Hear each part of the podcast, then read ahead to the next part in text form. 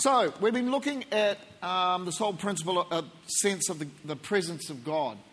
You know, that um, we are different to the world. If you are a Christian, you are different to the world. You are different to other religions. You are different to this church is different to institutional institutions or clubs, not because of us, but because of the presence of God. The presence of God is the thing that makes us different to everybody else. The presence of God is the thing that transforms us into who we're meant to be. Uh, when you come to church, it is our desire that when you come, you will enter and encounter more of the presence of God. Uh, it's, that's, that's the hope for your children. you can get your children highly educated, but that is um, only you know, are going to take them so far. The real key to your children having success in their lives is the presence of God and developing the presence of God in your household and having the presence of God in your relationships as much as possible. So we've been looking at the presence of God. We've been looking at gateways. Or Matthew 6.33 says, uh, But seek first the kingdom of God and his righteousness and all these things shall be added unto you. So that whole thing about Matthew 6 is about don't, don't get caught up in all the stuff that the world's getting caught up in. You don't have to worry about that. But seek first Him. And all the things that you worry about or need will be added unto you. So, seeking God is basically seeking to be in His presence.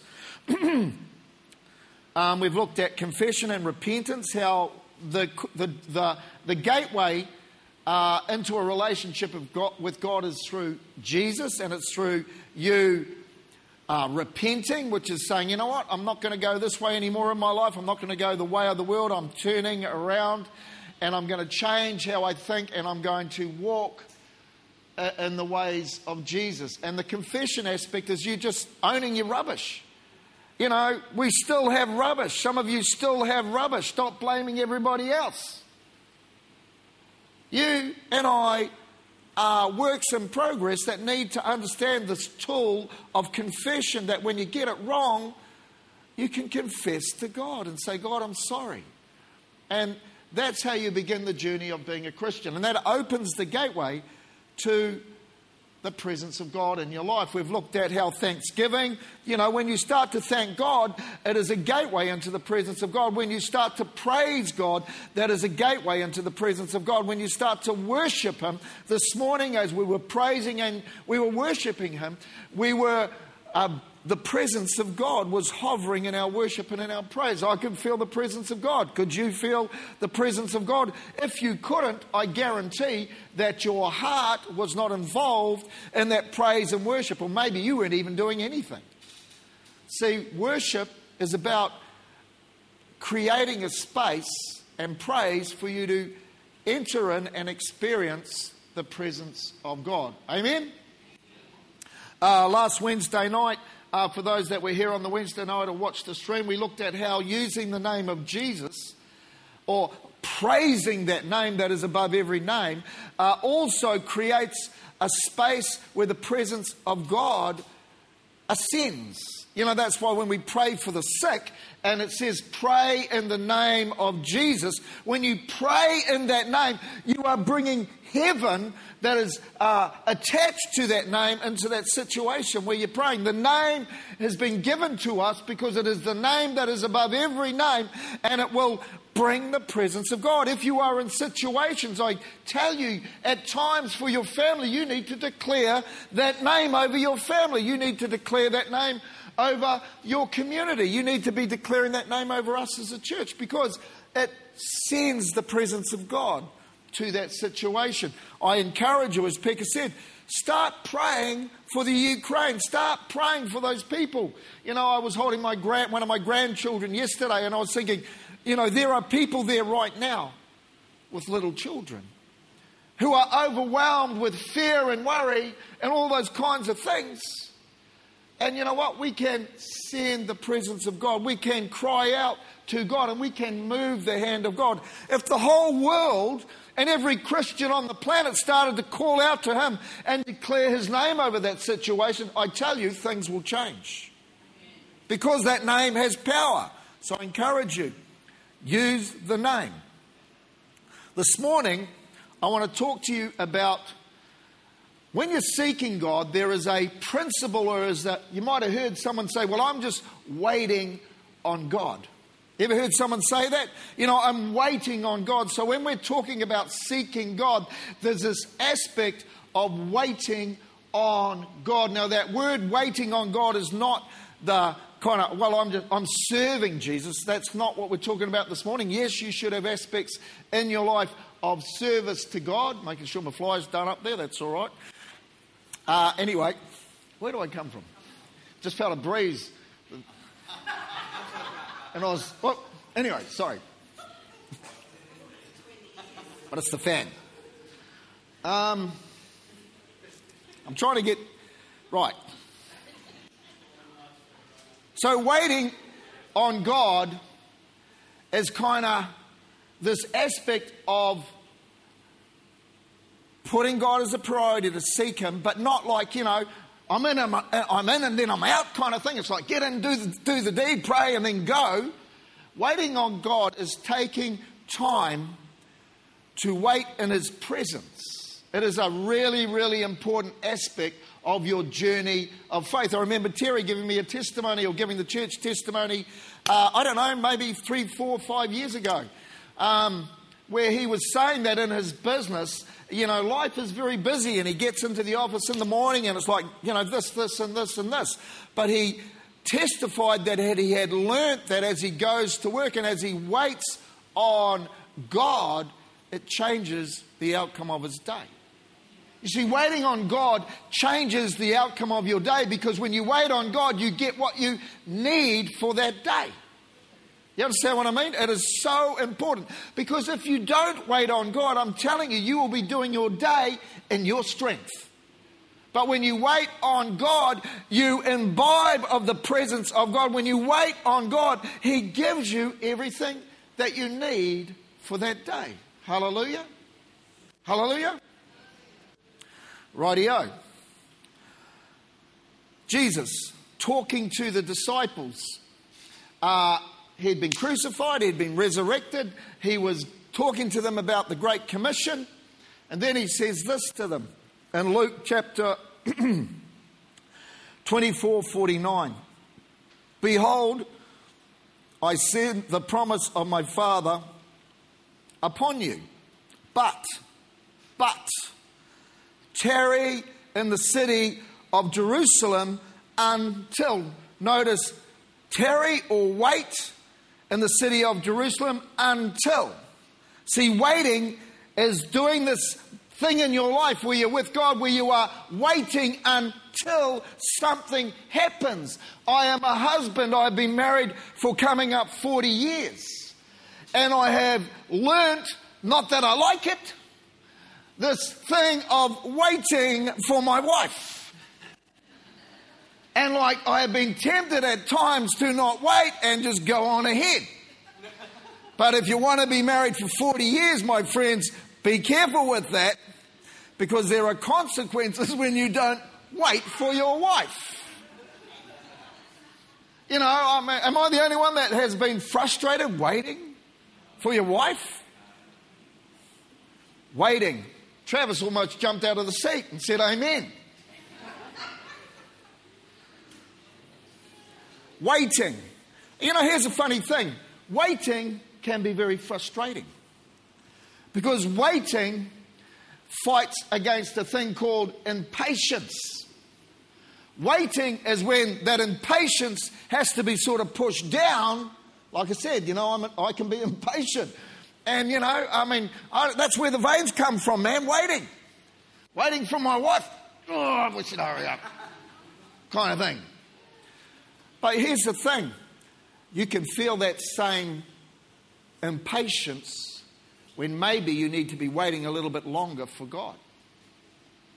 The Bible is full of instances where there were periods of waiting until they needed to, something to happen, something to get. And this is what the scripture is about.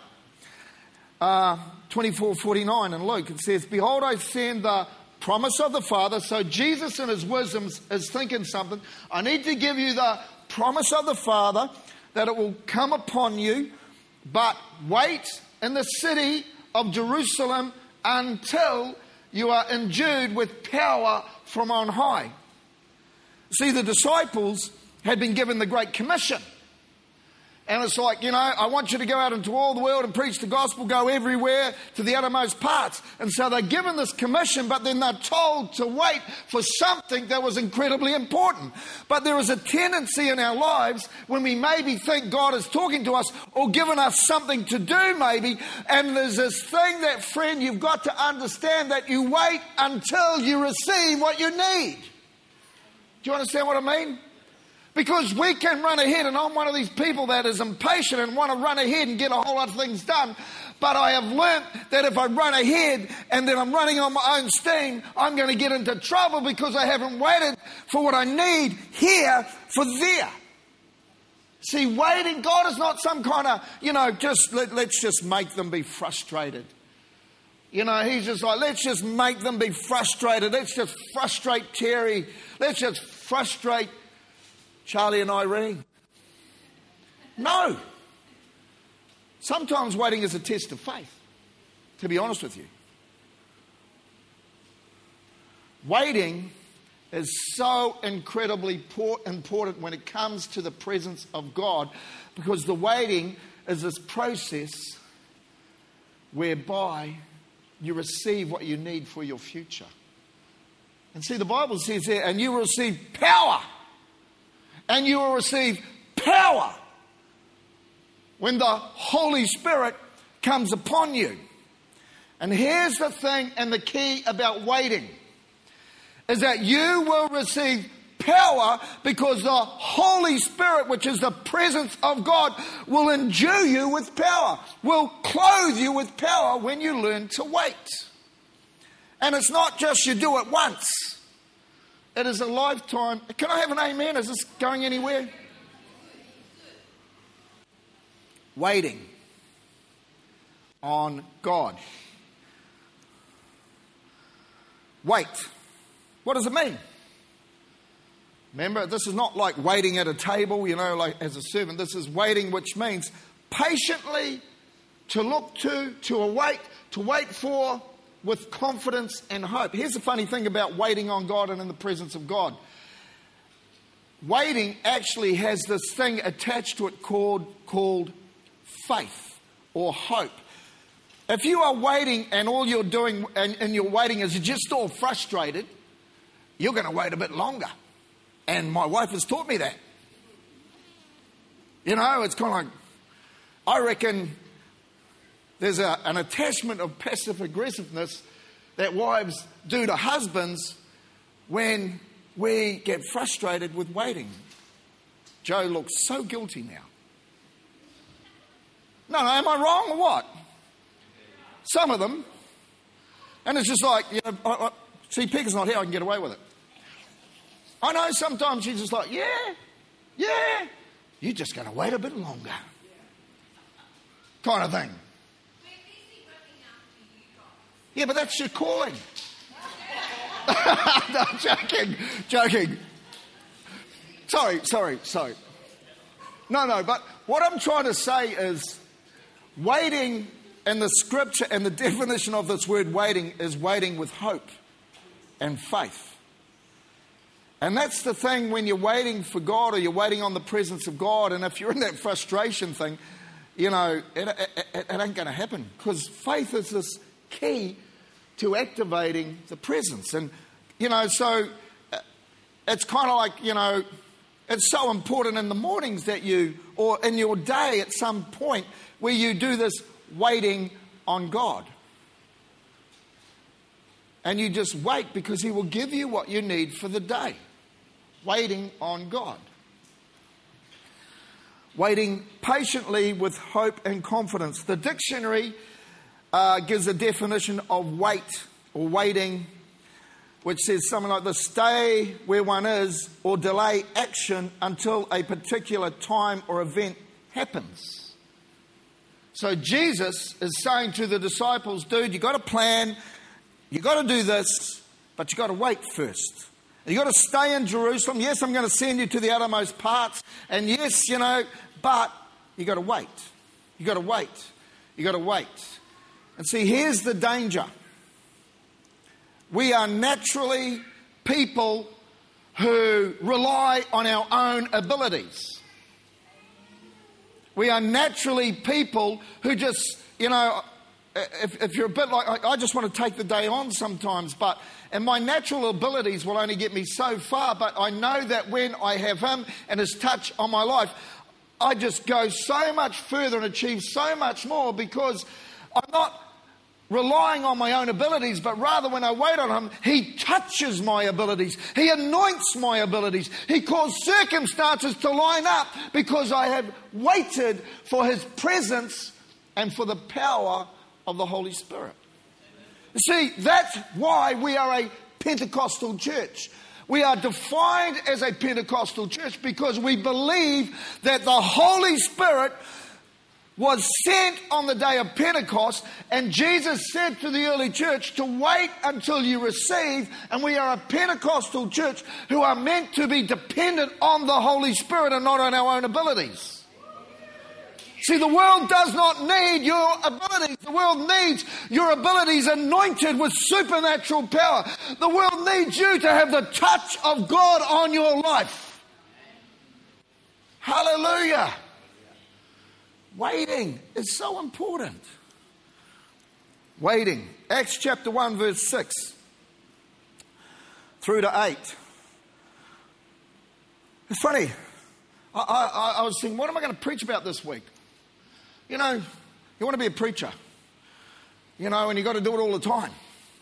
And you know, when it's kind of like uh, there's a saying that goes, "You're only best, you're only as good as your last sermon," kind of thing. You know, you know, you're only as good as your last sermon. So there's a pressure on the preacher, you know, to, you know, because you're only good as your last sermon, kind of thing. Anyway, going through this week, uh, I encourage you. Byron preached probably the best message I've heard him preach uh, last Sunday. You know, you must have waited on God because it was above your abilities there, Byron. It was anointed, mate. No, it's true though, was it not? If you didn't listen to it, you need to listen to it. Acts chapter 1, 6 through to 8. Again, this is all tagged around Jesus telling them to wait. Uh, then they gathered around him and asked him, Lord, are you at this time going to restore the kingdom of Israel. He said to them, It is not for you to know the times or the dates the Father has set by his own authority. I'm going to touch this, but you will receive power when the Holy Spirit comes upon you, and you will be my witnesses. You don't have to try to be my witnesses, you will be it's like when Jesus said, Let there be light, my friends, that when the Holy Spirit comes on us, we don't have to try. We will be what He called us to be. You get it? Because it's Him on us, and we will be the church that He's called us to be as long as we are reliant on Him and His presence and seek the Holy Spirit on our lives. Can I have an amen? But I want to touch on this first bit and I want to pose this question that is a little bit out of where I'm going, but I feel it's pertinent to now. Are we in the end times? Are we in the last days? Are the events that we are seeing unfold? We've been through COVID. Are we now in the time, the imminent return of Jesus Christ? Because if you get online, you will hear a whole lot of stuff. So I'm going to ask you the question, and then I'm going to help perhaps answer it. Are we in the end times? And this little verse here, when Jesus is talking to the disciples, so the disciples had been through the disappointment of the death of Christ, then they had been also part of the amazing ascension, of the amazing resurrection of Jesus. And then they're finally thinking, man, Jesus, this is the moment. This is the moment, Jesus, when you're going to rule and reign on the earth. And they are throwing the question at Jesus. Then they gathered around him and asked, Lord, are you at this time going to restore the kingdom of Israel? And he said to them this It is not for you to know the times or the dates that the Father has set by his own authority, but you will receive. Now, I want you to think about this. There is a heap of events going on around the planet, right? Um, I used to be quite a strong student of eschatology, the study of end times, in my early walk of faith. And I studied it for quite a few years. And, and, you know, there were trigger points and aspects that you were to recognize about the coming of Jesus. And yes, of course, 1948 when Israel became a nation, and also actually in 1967 when Jerusalem became part of the nation of Israel, which was the city of David, which is very significant. A lot of people miss that. But are we at the end of the age? I don't know. But what I do know is that in the same way Jesus is saying, that ain't for you to know, friend, to the disciples. He said, that's the Father's call. That's the Father's call. And lots of people make calls and have made calls for thousands of years saying, This is it, man. The moment is coming. And they were wrong. And I can't make the call to tell you that it is the end. I, I, I, still believe there's a whole bunch of trigger points, but you know. But what I do know is I believe God is calling the church like He was the early believers, the book of Acts church. Yeah, don't worry too much about that. Yes, keep an eye on it, but you know what? Go and get the Holy Spirit. Go and get the power from on high. Because that's what the world needs. It doesn't need videos freaking everybody out about the end times. It needs people to understand we have a mission as a church to reach the world for Jesus with power. Now, you know, I'm not saying you can't study it. I'm not saying, but what I'm saying is lots of people lose the focus and that becomes, is it, is it, is it? Oh, yes. And it's all about that. And they forget, friend, it's about Jesus. It's about us preaching to a world that needs Him. I, can I have an amen? You see, you've got to go back to think about what was happening at the time of Israel under Roman authority. They were a people crushed by another empire. They were a people who were seeing terrible things happening. And when the church began to arise, terrible persecution was attacking the early church. Worse than what you see or I see. And it's not that there's not persecution now, but what I'm trying to say is that moment there, when they were sick of being under the Roman control, you know, Jesus, it's time, to come back. And, and it's not much different to today. Do you understand? Now, I'm going to tell you something that happened to me, and I digress, but never mind. When we got COVID on January the 1st in our household, and it's kind of like God just, and I was so frustrated, I was so annoyed. Because I'd already got the plan for 2022. You know, and, and, and you know, because, yep, man, woo, woo, we're going to do it. And then wacko, blooming Kieran, and you know, then we were in this kind of chaos because we didn't know, did we do? We not? Yes, no. And we spent like probably 12, 13 days as a family kind of in the space of, you know, stuck at home. And um, I, I, was so frustrated, but I remember God reminding me of Matthew 6.33. I've said it before, and it's kind of like, seek me first, Keith. You know, slap, slap, slap. Use this time to just spend time with me. So I did.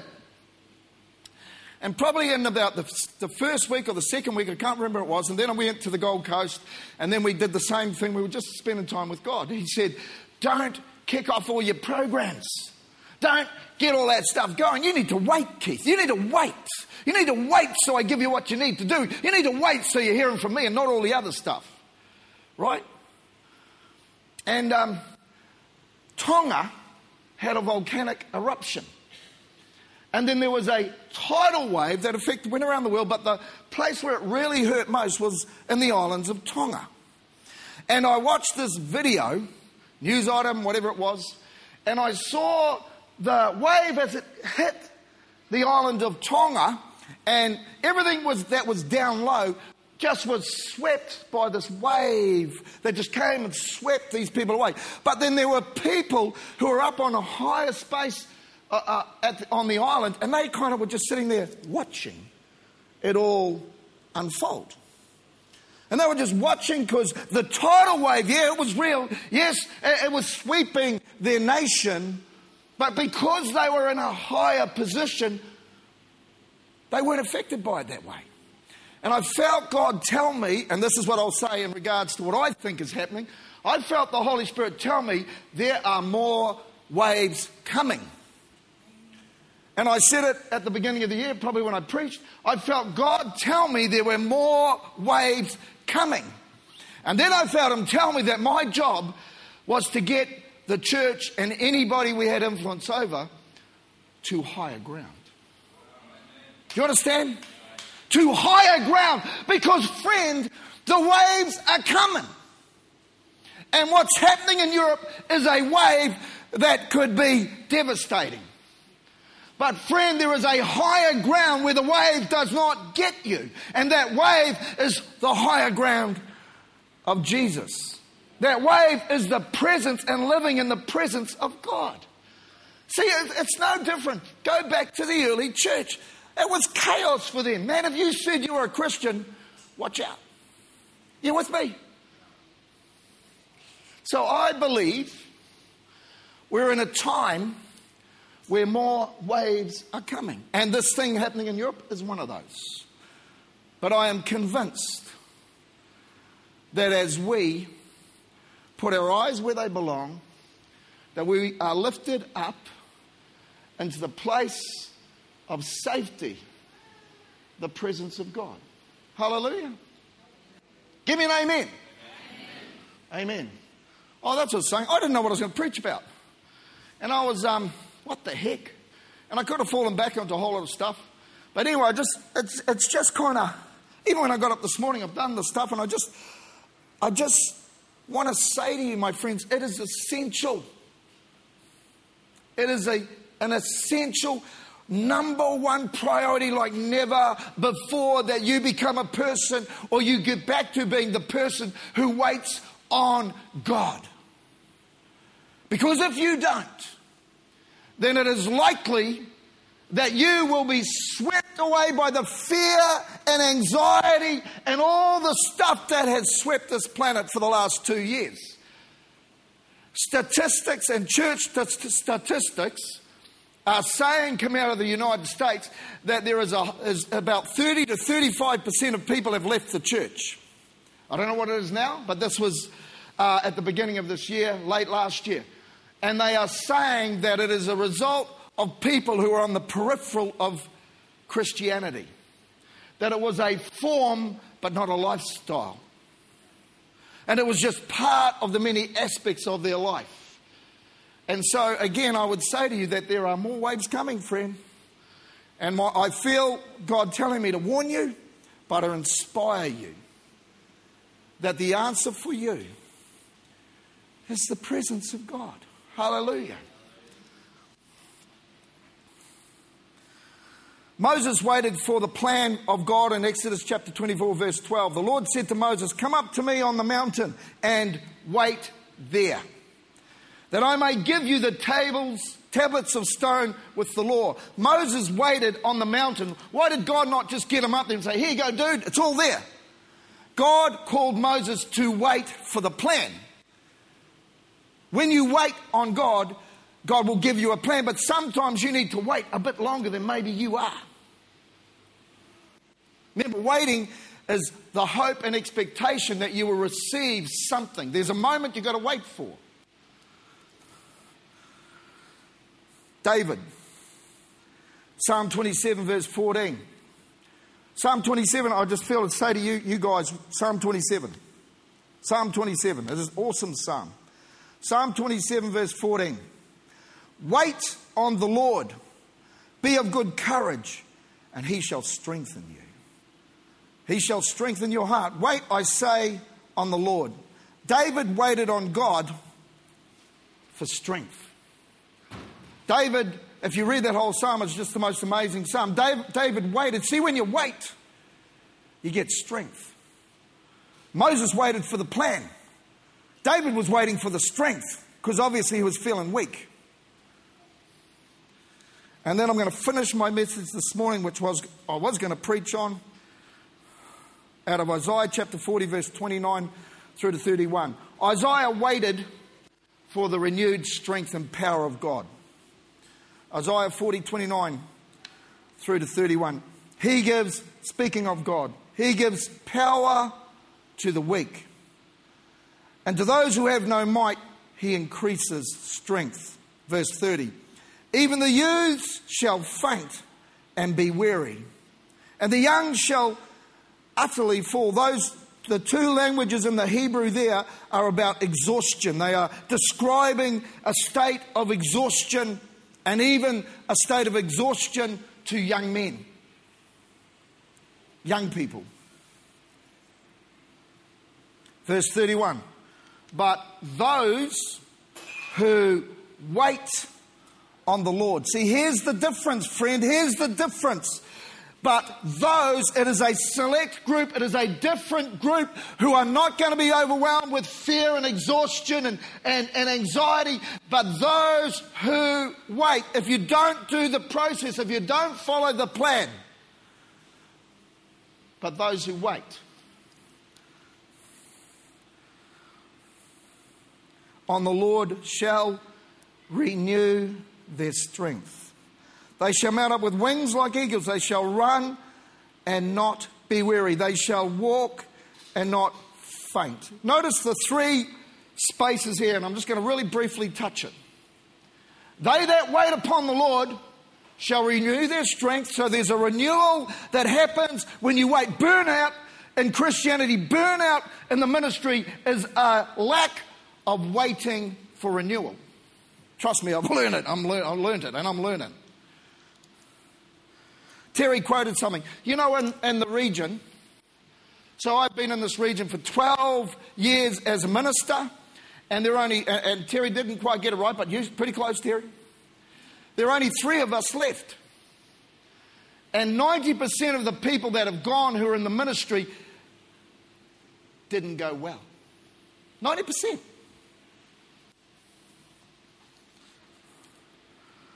But those who wait on the Lord shall renew their strength. They shall mount up with the wings like eagles. They shall run. So there's mounting up with the wings like eagle, there is running and not being weary, and there is walking and not growing faint. Three activities, three motives or means of moving forward. Note it doesn't say go backwards. Note it doesn't say be overwhelmed. Note it says that there are three modes that when you wait on God, there are three results of where your strength will be renewed that you will, you will, you will be able to mount up like wings of eagles. Fly, man. Fly in God. Number two, they will run. You see, Christianity is a journey in God of not going backwards, of not staying where you are. It is a journey in God of moving forward, and that forward motion sometimes will be like you are flying, and sometimes it will be like, well, I've just got to run and do this thing. Like the running, it took me years to learn that. And the third one is sometimes you just got to keep walking, man. Sometimes you just got to keep walking the faith. Hallelujah. I want to inspire you. I want to inspire everybody watching the stream. We are in very interesting times, but there is an answer. There are things that are out of our hands, but there is an answer. And that is this that you can stand strong. You can be the man who built his house upon the rock. But if you don't seek the presence, if you don't Wait for God to strengthen you and empower you because you're going to need it. And I don't know how well you're going to do through this trouble coming. Hallelujah.